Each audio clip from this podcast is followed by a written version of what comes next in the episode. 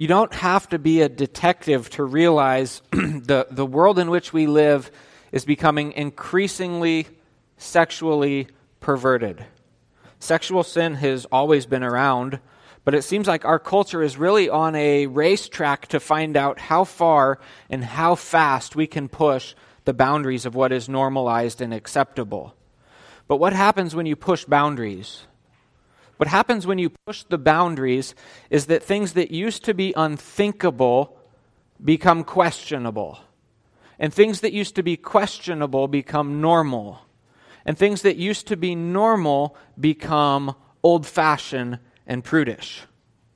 One of the clearest ways we see this is in the whole transgender movement that's running 100 miles an hour in our world today. If you've heard of or read Abigail Schreier's book, Irreversible Damage, there's a statistic she gives in there that says that in the DSM-5, which is the kind of the standard for the mental health world as far as diagnostics of mental health things, she says it was reported that fewer than 1 in 10,000 people sought medical intervention for gender dysphoria. But in the past decade, the percentage of people who were looking to transition from one gender to another increased 1,000% in America in the last 10 years. She also noted that in the UK, that number increased 4,000% in the last 10 years. She also noted that 2% of all high school students in America, and this is in 2017, in 2017, 2% of all high school students in America identified as being transgender. What used to be unthinkable became questionable. What used to be questionable became normal. What used to be normal became old-fashioned. And as our culture pushes the boundaries of our sexual ethic to see where can we really go, we would be mistaken to think that has no impact or influence on the church. Whether we realize it or not, the sexual ethic of our culture impacts and changes even the way we as God's people think. Last December, a guy named Aaron Musser, who's a so-called pastor, I don't think he's a real pastor, but a so-called pastor at St. Luke's Lutheran Church in Chicago, dressed like a drag queen to preach his sermon. He posted pictures of himself on the church's Facebook page, and he said, "Today we consider what it might be like for the dress rehearsal, for the kind of joy awaiting us on the other side of Advent.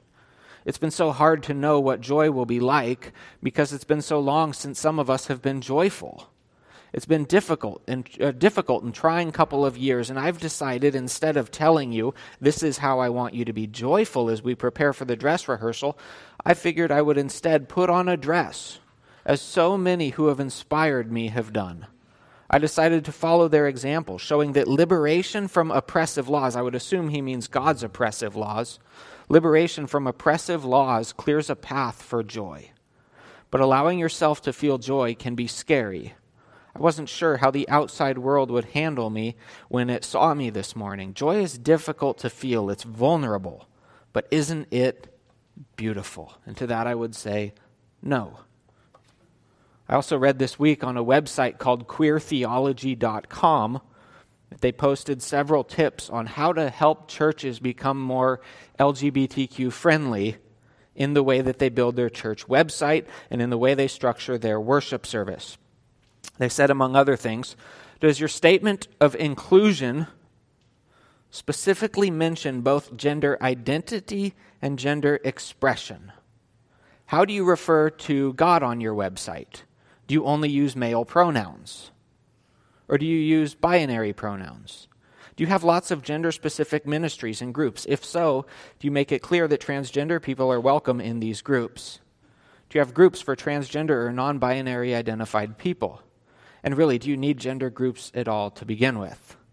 Do you mention that you welcome families with gender-diverse children? Do you mention that people can dress however they are comfortable?"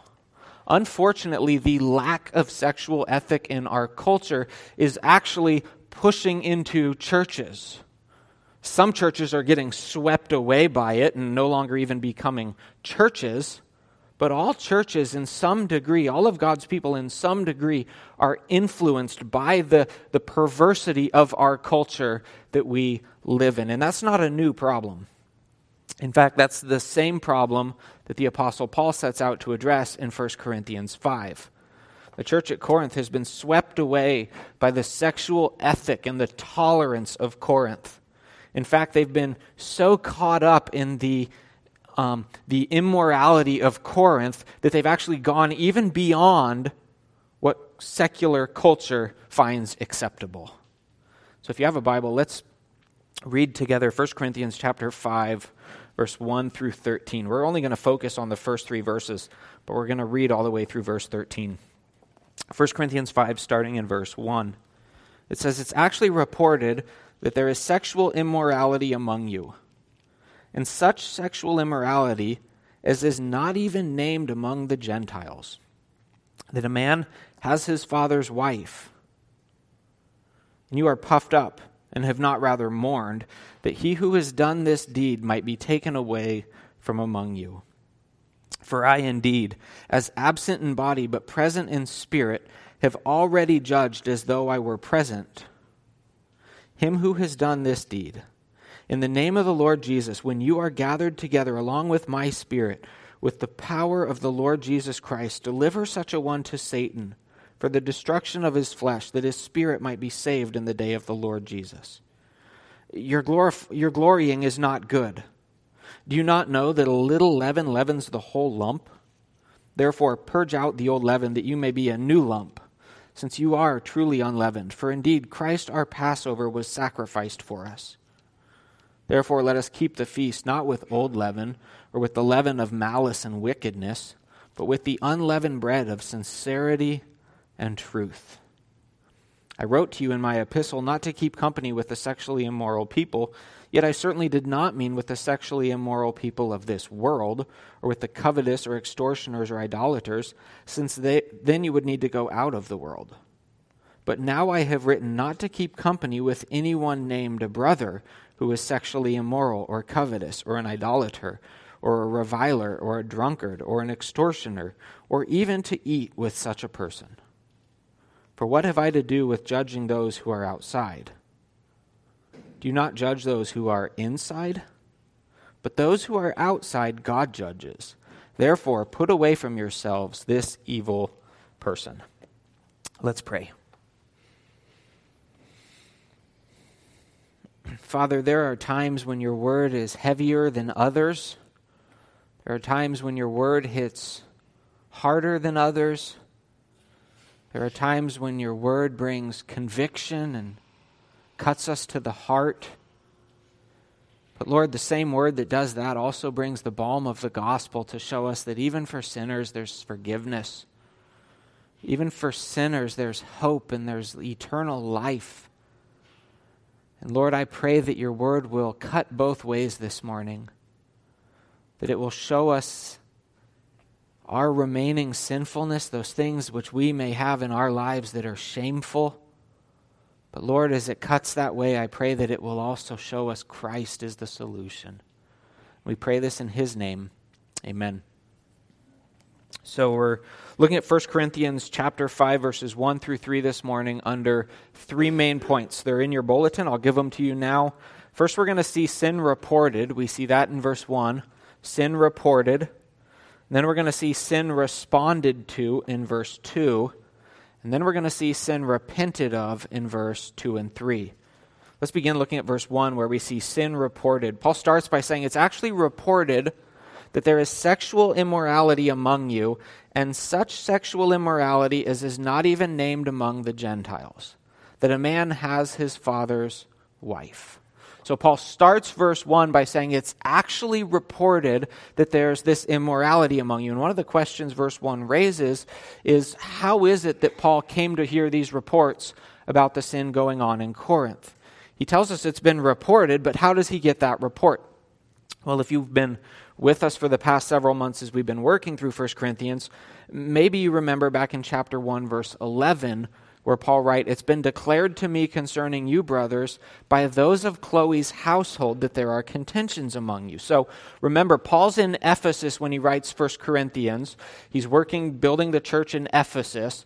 And from there, someone named Chloe in Corinth Paul tells us they were her people, probably business associates, maybe employees. She sends some people to Paul, and she tells him there's some problems going on in Corinth, and Paul is prompted to write the letter of 1 Corinthians because of that visit. And so it may be that those of Chloe's household also carried this report with them. It may also be later, I think it's in chapter 12, Paul mentions that there were three other people, Stephanus, Fortunus, and Achaeus, who also came to tell him reports about Corinth. And so whether it's Chloe's household, whether it's these other three men, more than likely one of these groups came to Paul while he was there and said, "By the way, the sexual ethic of Corinth has fallen off the cliff." And notice Paul uses the word, the report is that it is actually reported. The word "actually" in verse 1 does something for us, doesn't it? When do we use the word "actually"? We use the word "actually" to communicate shock and disbelief. So if I said, "Hey guys, I just got done running a marathon this morning and now it's time for church," you'd be like, "Did you actually run a marathon this week? This morning?" It would be shocking and hard to believe if you know what kind of shape I'm in, especially that I'm standing here not sweating. And as Paul thinks about the kind of sin that's being reported and taking place in the church in Corinth, he says it's actually reported. I find it shocking. I find it hard to believe. That's why the New Living Translation says in verse 1, "I can hardly believe." I can hardly believe the report. So as Paul thinks about this, the kind of sin that's being reported is coming from Corinth, it's shocking to him. It's not the normal kind of sin you would expect in a church. We do expect to find sin in the church. We expect to find gossip. We expect to find deceit. We expect even to find sexual sin in the church. But Paul says there's a sin going on in the church, and it's shocking to me. It's hard to believe. It's not the kind of sin I would expect to come out of God's people. Paul tells us it's sexual immorality. The word that he uses that gets translated sexual immorality is the Greek word porneia. And you can hear our word pornography. That's where it comes from. But in Greek, it's much more than pornography. This is the word that they would have used in Greek to talk about any kind of sexual sin. Any kind of sexual sin that took place outside of a monogamous heterosexual marriage, it could have gotten thrown into this word. It's the same word Paul will use in 1 Corinthians 6, verse 13, where he says, "Food for the stomach, and stomach for the food, but God will destroy both, it and them.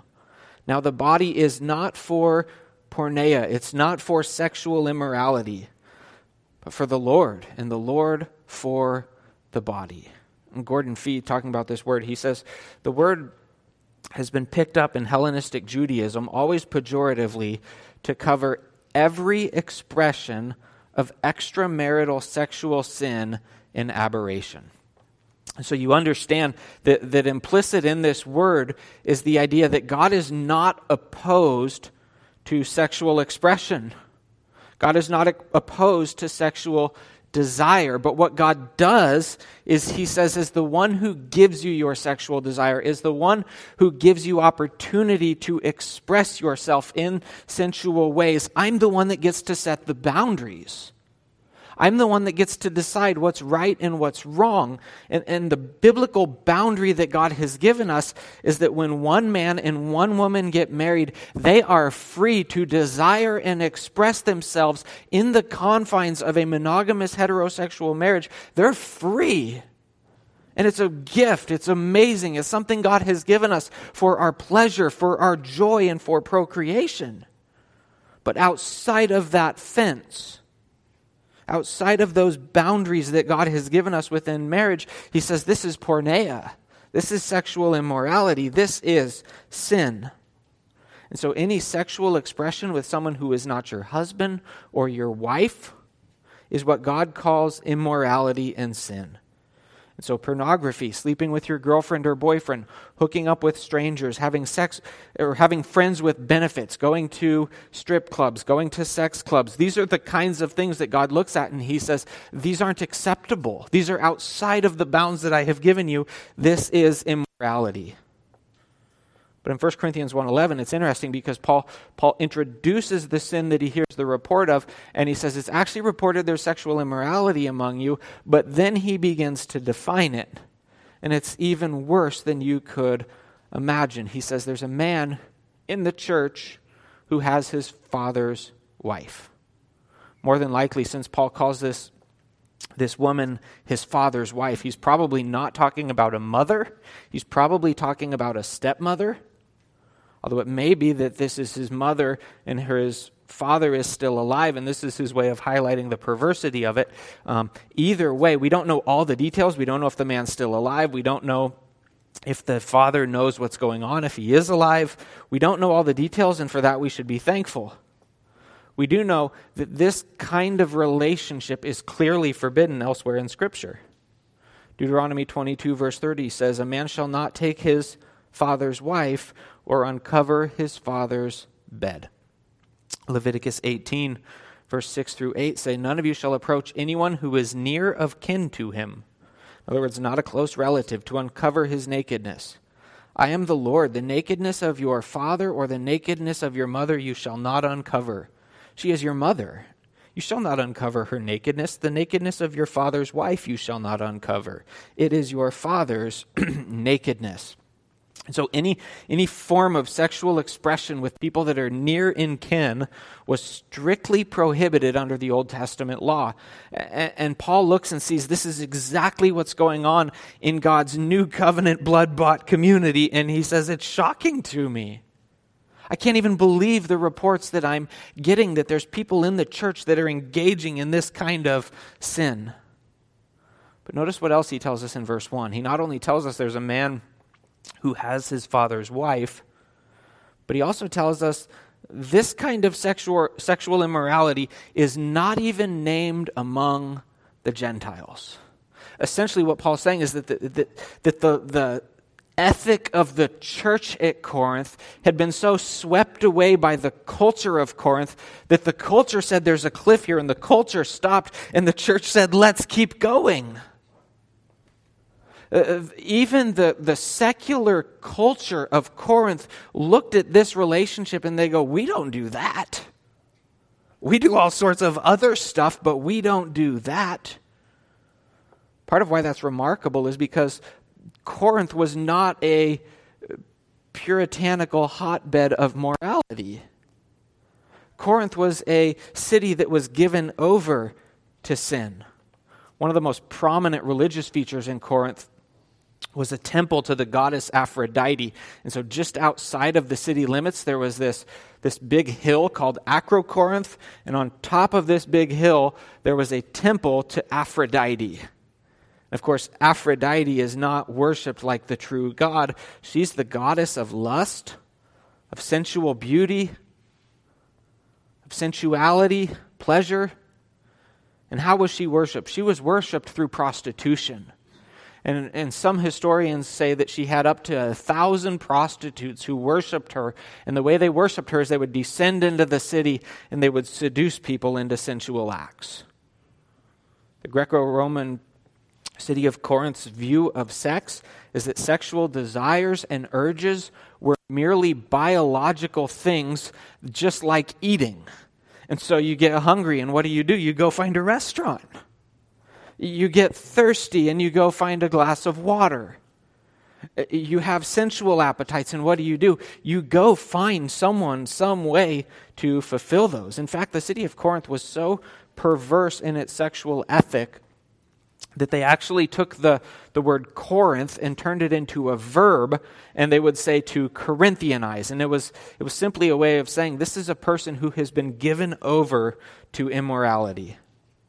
And the reason Paul highlights in verse 1 that even the Gentiles don't do this is because he's creating a contrast in the minds of the church to help them realize, essentially what he's saying is, when you came to church this morning, when you read this letter that I gave you, you had to pass through a red light district. Some of you had to push prostitutes off of you on your way to church. Some of you have this culture, and you know it's there because you couldn't get to church this morning without it. But you know what? As perverse as the culture is in which this church is, the church has actually surpassed in immorality even the wickedness of this culture. What Paul's trying to do is he's trying to shock the church into seeing the thing that they are tolerating in the community of God's people, the world doesn't tolerate. The world looks at what's going on in this church and they're shocked. They're disgusted. They say, even we don't do that. And what is the church supposed to be? The church is supposed to be light. The church is supposed to be salt. The church is supposed to be God's holy people, a chosen generation, a royal priesthood. They're supposed to be Christ's ambassadors to the nation to show the light and the glory of Christ. And what is this church doing? They have taken their light and they have shoved it under a bushel, and they are even bringing shame in their community. And so that's the sin that's being reported to Paul. But the question is, how is the church responding to it? How would we respond if we found out that kind of sin was going on in our midst? And that brings us to our second point. Sin responded to. Look at verse 2. Verse 2 says, and you are puffed up and have not rather mourned. In verse 2, Paul tells us the way the Corinthians are responding to this sin is really two ways. One, positive. One, not positive in a good way. Positive, like a positive assertion. The one thing they're doing, and one negative, one thing they're not doing. First, Paul says, positively, you're puffed up. Puffed up is just an expression. It's another way of saying they've become proud. They've become boastful. And of course, pride has been a thing. It's been a sin that Paul has been addressing over and over and over again in 1 Corinthians, isn't it? He's going to continue to deal with their pride. And pride is not a new sin to Corinth. But here, what Paul's doing is he's saying there's a relationship between the way you view the sexual sin that's going on in the church and the way you're responding to it, and you're actually responding in pride. When Paul says the church is being puffed up about this sin, I think what he's saying is that the church is looking, they know this sin is going on. It's not hidden. It's not a secret. It's something everybody knows about. And what is the church doing? In their pride, they're looking at that sin and they're boasting. They're saying, look how tolerant we are. Look how progressive we are. Look how gracious we are. Look how accepting and welcoming we are. They're proud of the fact that they are now free, supposedly in Christ, they are now free from all moral restraints, and they have actually taken the grace of God and turned it into a license to sin. They're proud of the fact that they're an affirming church where anyone and everyone is welcome, no matter who and how they are. That's the height of pride, isn't it? That's the epitome of arrogance, to look at the moral commands that God gives us and to think, I have actually moved beyond those and they're no longer binding on me. That's pride. When we see the commands of God and we say, cool command, I don't care. I've moved beyond that. That's old-fashioned. I'm more progressive. I'm more educated. I'm more this. That no longer applies to me. And I can live my life the way that I want, and God doesn't get to tell me what to do. That's pride. When we look at the things that God condemns and we condone them, that's pride. That's a strong caution that all of God's people need to hear. It's a caution that reminds us that the world around us is trying to conform us to their morality. And we need to be vigilant. We need to be vigilant to say that whether they call us old-fashioned, whether they call us bigoted, whether they call us homophobic, whether they call us whatever they want, We as God's people don't get to change the standard, because when we change the standard from the Word of God and the revelation that God has given us of what the standard is, we're not only guilty of sin in that area, we're also guilty of pride. It's a caution to us that whenever we tolerate sin, whenever we call sin anything other than what it is, sin, we are guilty of pride because we are tolerating and celebrating things that God condemns. And so what should the Corinthians do? That's what they're doing. They're looking at this sin going on and they're like, woohoo, we're so accepting. But how should they respond? That's the next thing Paul tells them, is sin repented of. We've seen sin reported. We've seen sin responded to. The last thing Paul tells us is sin repented of. And we see that in verse 2 and 3. We're going to focus on verse 2 and 3 this morning. I'm actually going to read so we see the flow of thought, verse 2 through 8 one more time. It says, "And you are puffed up, and have not rather mourned, that he who has done this thing, this deed, might be taken away from among you. For I indeed, as absent in body, but present in spirit, have already judged as though I were present, him who has done this deed. In the name of our Lord Jesus Christ, when you are gathered together, along with my spirit, with the power of the Lord Jesus Christ, deliver such a one to Satan for the destruction of his flesh, that his spirit might be saved in the day of the Lord Jesus. Your glorying is not good. Do you not know that a little leaven leavens the whole lump? Therefore, purge out the old leaven, that you may be new lumps, since you are truly unleavened. For indeed, Christ, our Passover, was sacrificed for us. Therefore, let us keep the feast, not with old leaven, or with the leaven of malice and wickedness, but with unleavened bread of sincerity and truth." So the first way Paul tells the Corinthians they should respond to this sin is in verse 2. And he says, instead of being puffed up, instead of bragging in how accepting you are, here's what you should be doing. You should have mourned.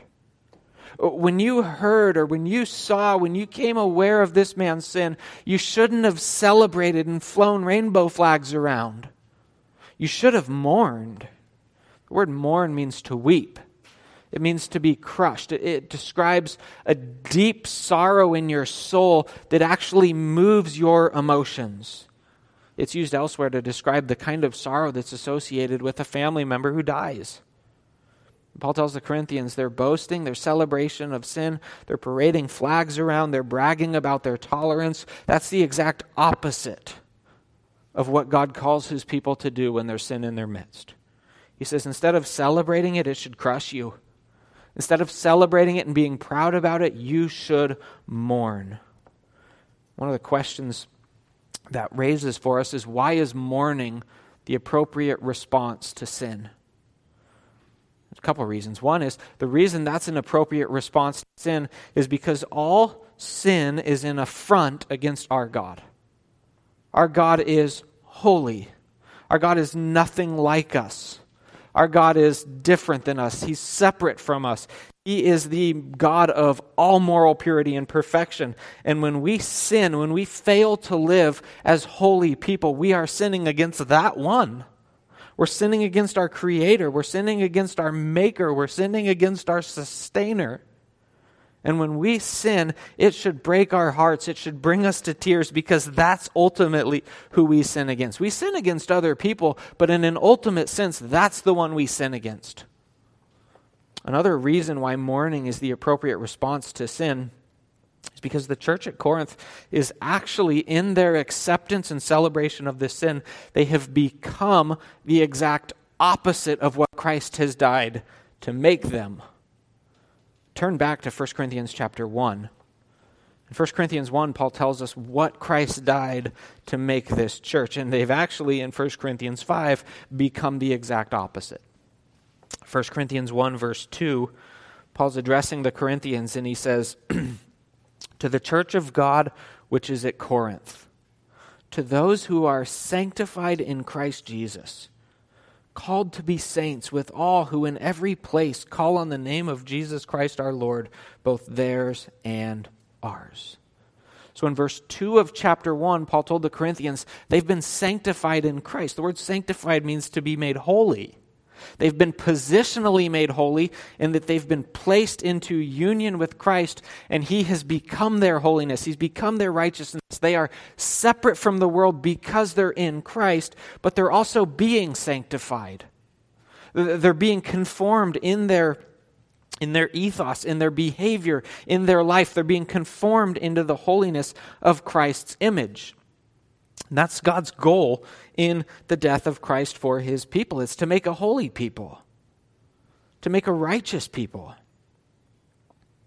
And Paul says the same thing in Ephesians 5:25 through 27, when he says, "Husbands, love your wives just as Jesus also loved the church and gave himself for her that he might" what? That he might sanctify her, that he might make her holy and cleanse her with the washing of water by the word, that he might present to himself a glorious church, a church that doesn't have a spot or a wrinkle or any such thing, but that she should be holy and without blemish. The Corinthians should weep and mourn over their sins because God sent his Son into the world to die on a cross, to take their sins on himself and to purify for himself a people who are zealous for good works. And the Corinthians have now taken the grace of God and said, "Cool, we've moved beyond that holiness thing. We're not into that. We're into celebrating sin." They've become the exact opposite of what Christ has died to make them. And so Paul says you shouldn't celebrate, you shouldn't be proud, you shouldn't boast. Instead, you should mourn. And that's how God's people should always respond to sin, whether it's their own sin or the sins of their brothers and sisters. They should mourn. It should break their hearts, because all sin is an affront to God, and it's the opposite of what Christ has died to make us. That's why Jesus says in Matthew 5, verse 4, "Blessed are those who mourn over their sin, for they will be comforted." We have an illustration of this in the Old Testament in the book of Ezra. In Ezra 10, verse 6, it says, "Ezra rose from before the house of God, and he went into the chamber of Jeroboam, the son of Eliashab. And when he came in there, he ate no bread and drank no water. Why? For he mourned because of the guilt of those who were in captivity." That's the response of God's people to sin. God's people respond not celebrating sin, but mourning over it. But Paul doesn't want the Corinthians just to mourn for the sake of mourning.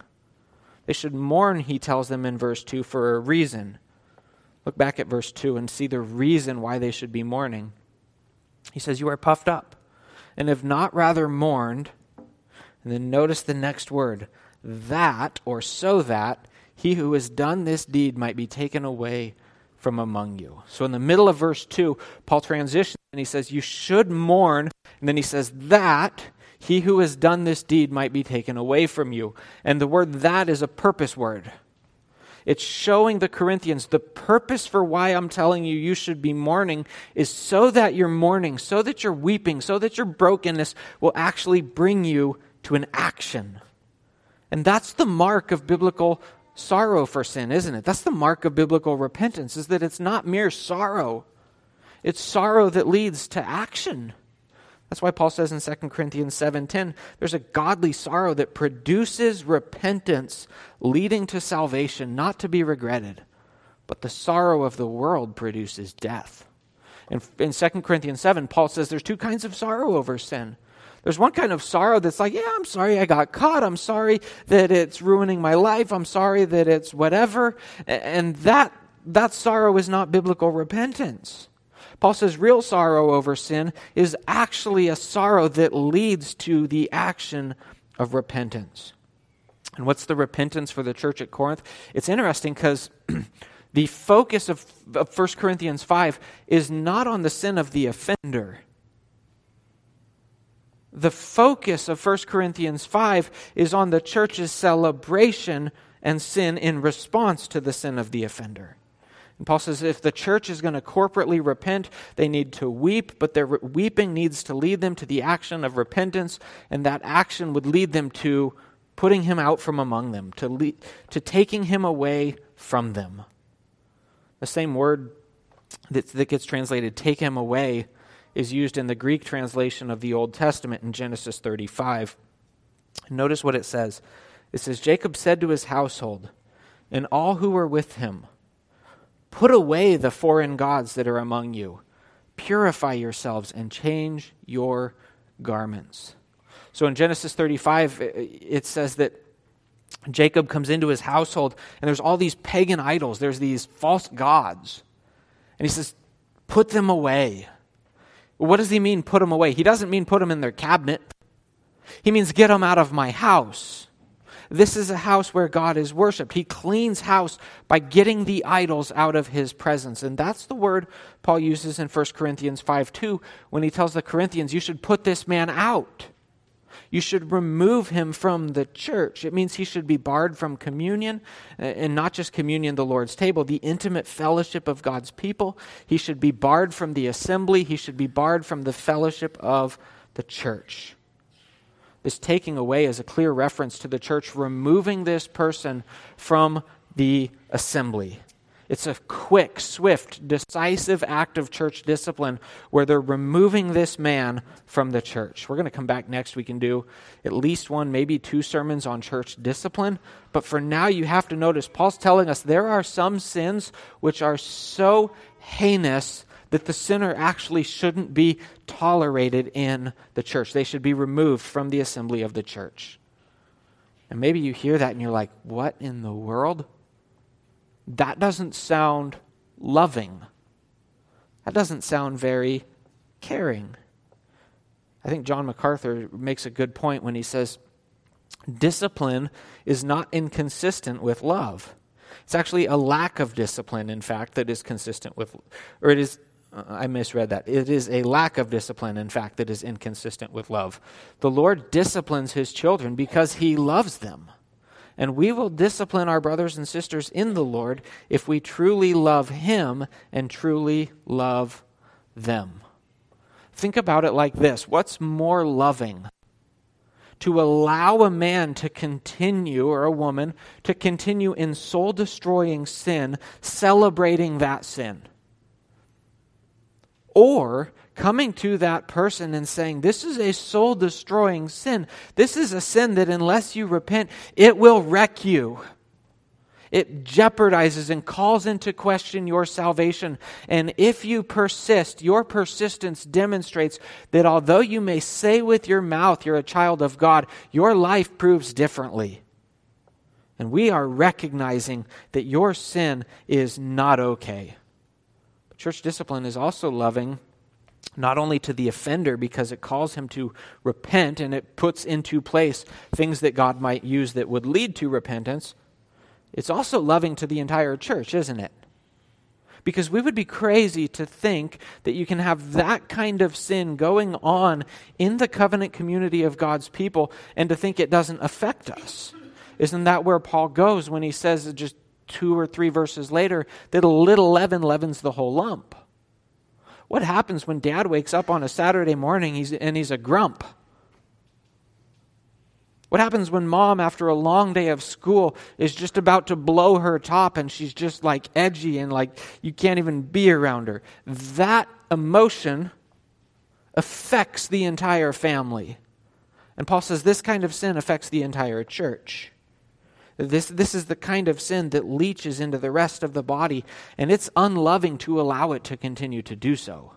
That's why he says in verse 6, a little leaven leavens the whole lump. A little sin affects the entire spiritual well-being of the whole church. And so it would be actually unloving to all of God's people to ignore sin, to pretend that sin isn't a big deal, and to allow it to go on while we celebrate it. This is a passage that gives us tons of application. So I want to wrap our time up by giving us several ways we can apply 1 Corinthians 5, 1 through 3. I think the first way we can apply it is by recognizing this is a passage that should sober every one of us. Maybe you're not sleeping with your stepmom, but understand one of the principles this passage teaches us is that our personal and private sins have an impact and an effect on the rest of God's people. You don't sin ever in a bubble. You don't sin in a vacuum. This sin is leaching out. It's affecting all of God's people, and it's calling into question the testimony of the church. And that's a sobering reality. It's a reality that should cause each and every one of us to examine ourselves and say, is there unrepentant sin in my life? Are there ways that I'm treating my wife? Are there ways that I'm treating my children? Are there ways that I'm conducting my business? Are there things that I'm doing, things that I'm saying that are sinful?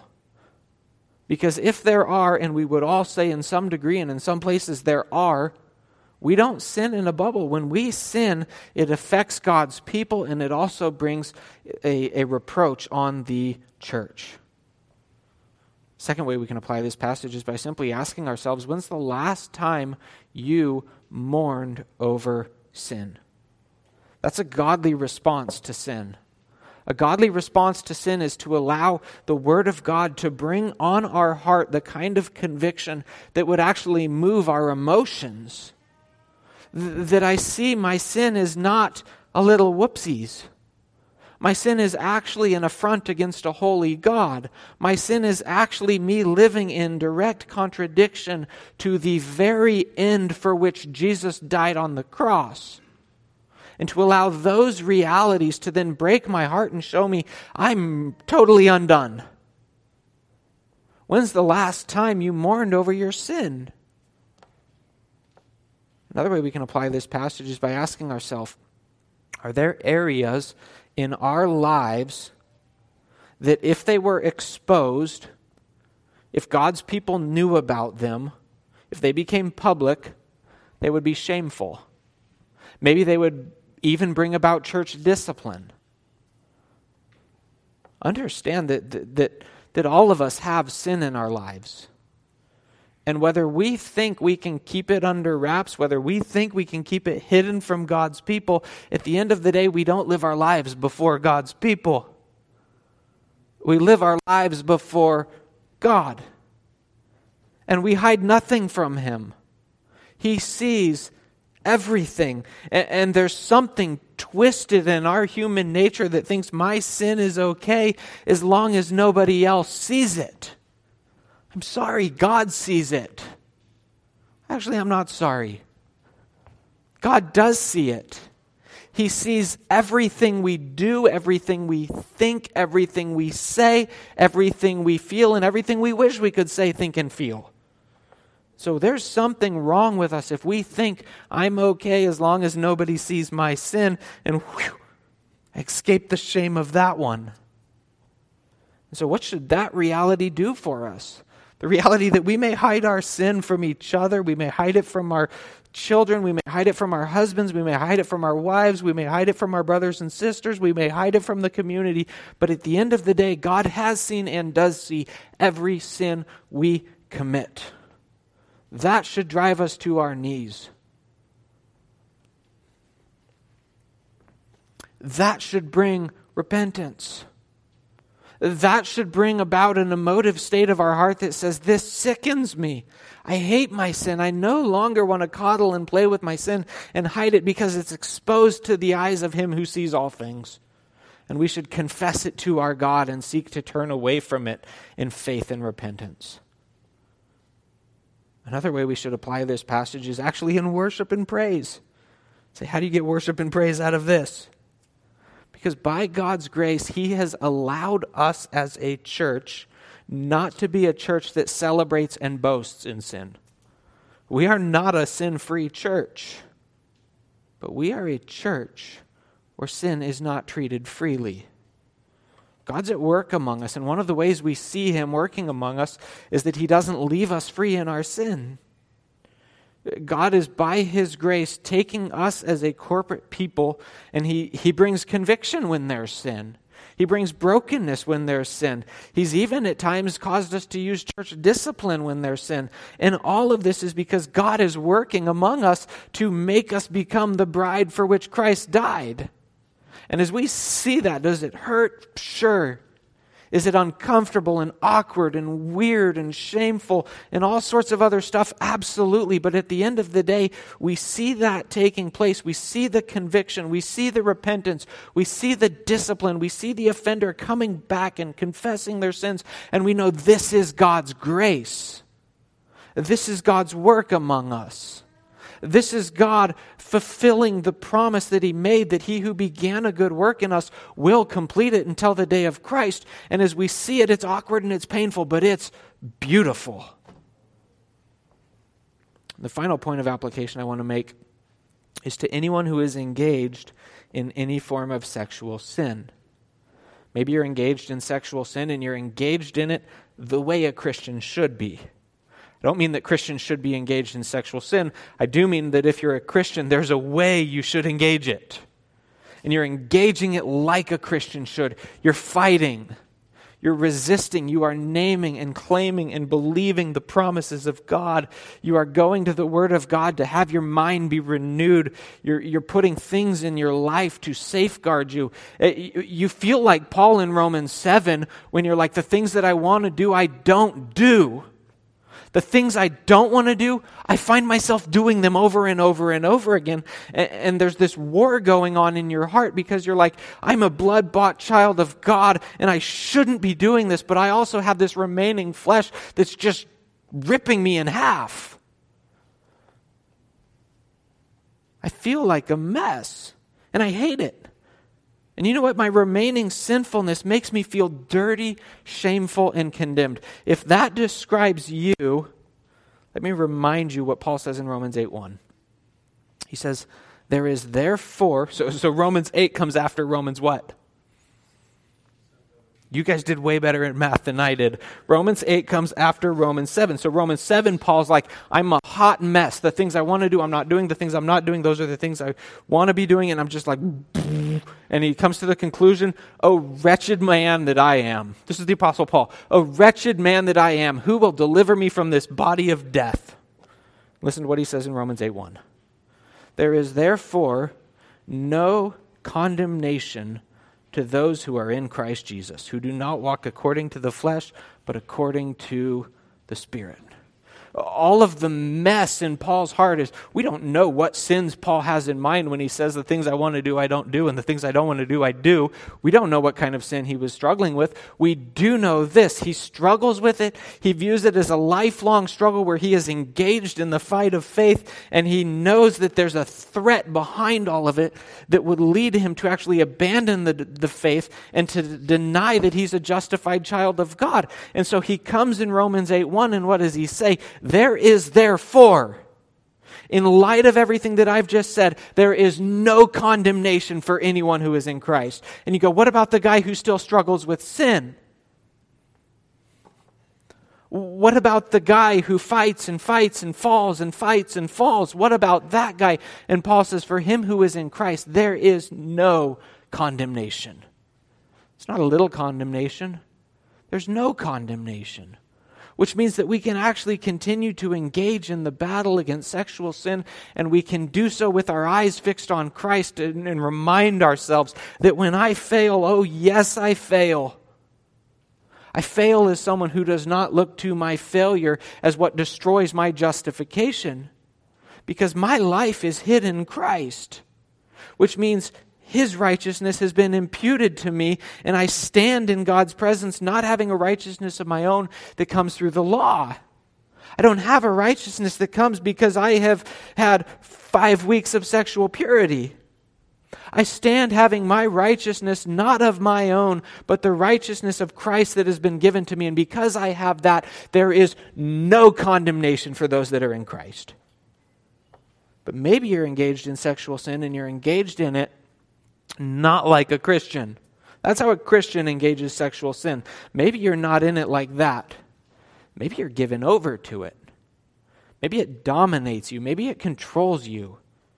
And maybe in the shame and in the reality of the fact that you have been given over to sexual sin leaves you with all these questions like, could I ever be forgiven?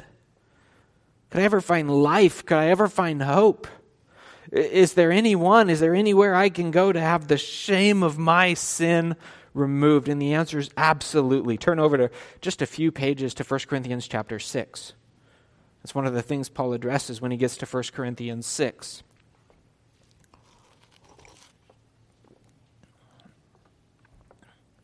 Listen to what Paul says in 1 Corinthians 6, verse 9 through 11. He says, do you not know that the unrighteous will not inherit the kingdom of God. And you say, wait, I thought this was hope. He says, don't be deceived. Neither fornicators, nor idolaters, nor adulterers, nor homosexuals, nor sodomites, nor thieves, nor covetous, nor drunkards, nor revilers, nor extortioners will inherit the kingdom of God. If that's the end of this section, we're all done. But notice what Paul says after that. He says, and such were, past tense, and such were some of you. But what happened? He says, you were washed. You were sanctified. You were justified in the name of the Lord Jesus and by the Spirit of our God. Paul starts by saying, people who commit sexual sin don't inherit the kingdom of God. And he lists a bunch of other sins.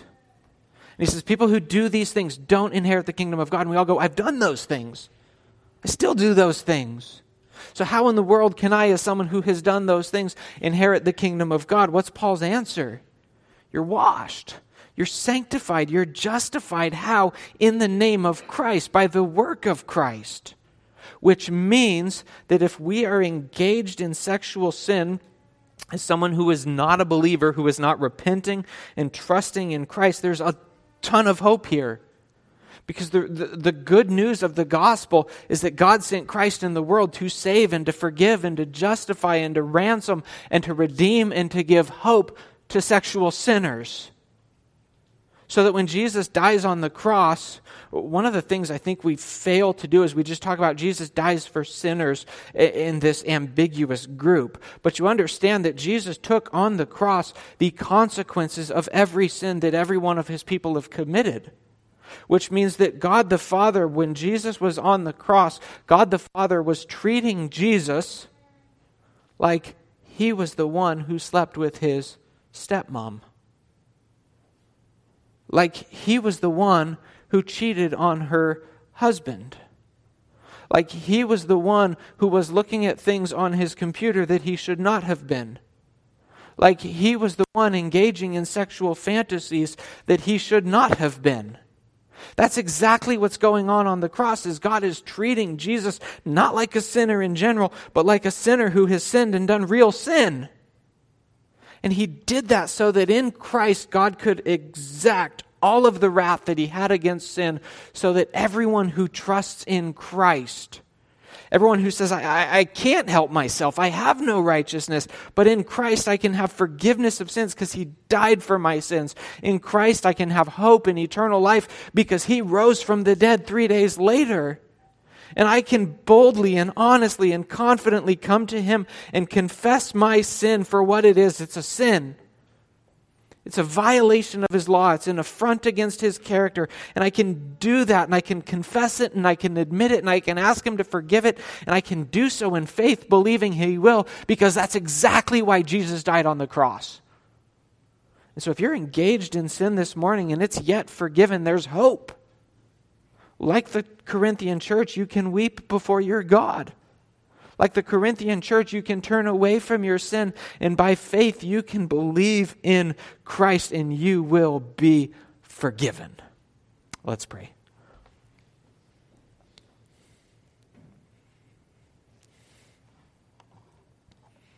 And Father, there are some passages that make your gospel all the more sweeter.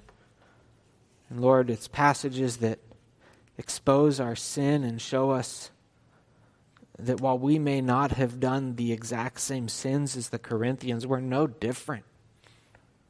We sin, we celebrate sin, we treat sin lightly. And Lord, we pray that your word will be at work in our hearts this morning to show us we can't deal with sin lightly, but we can deal with it, and Christ has dealt with it for us. And Lord, I pray that you will use the preaching of your word this morning to drive each and every one of us back to the cross, back to the empty tomb, back to the place where you have once and for all fully and finally dealt with the shame of our sin and given us hope in eternal life. We pray this in Christ's name. Amen.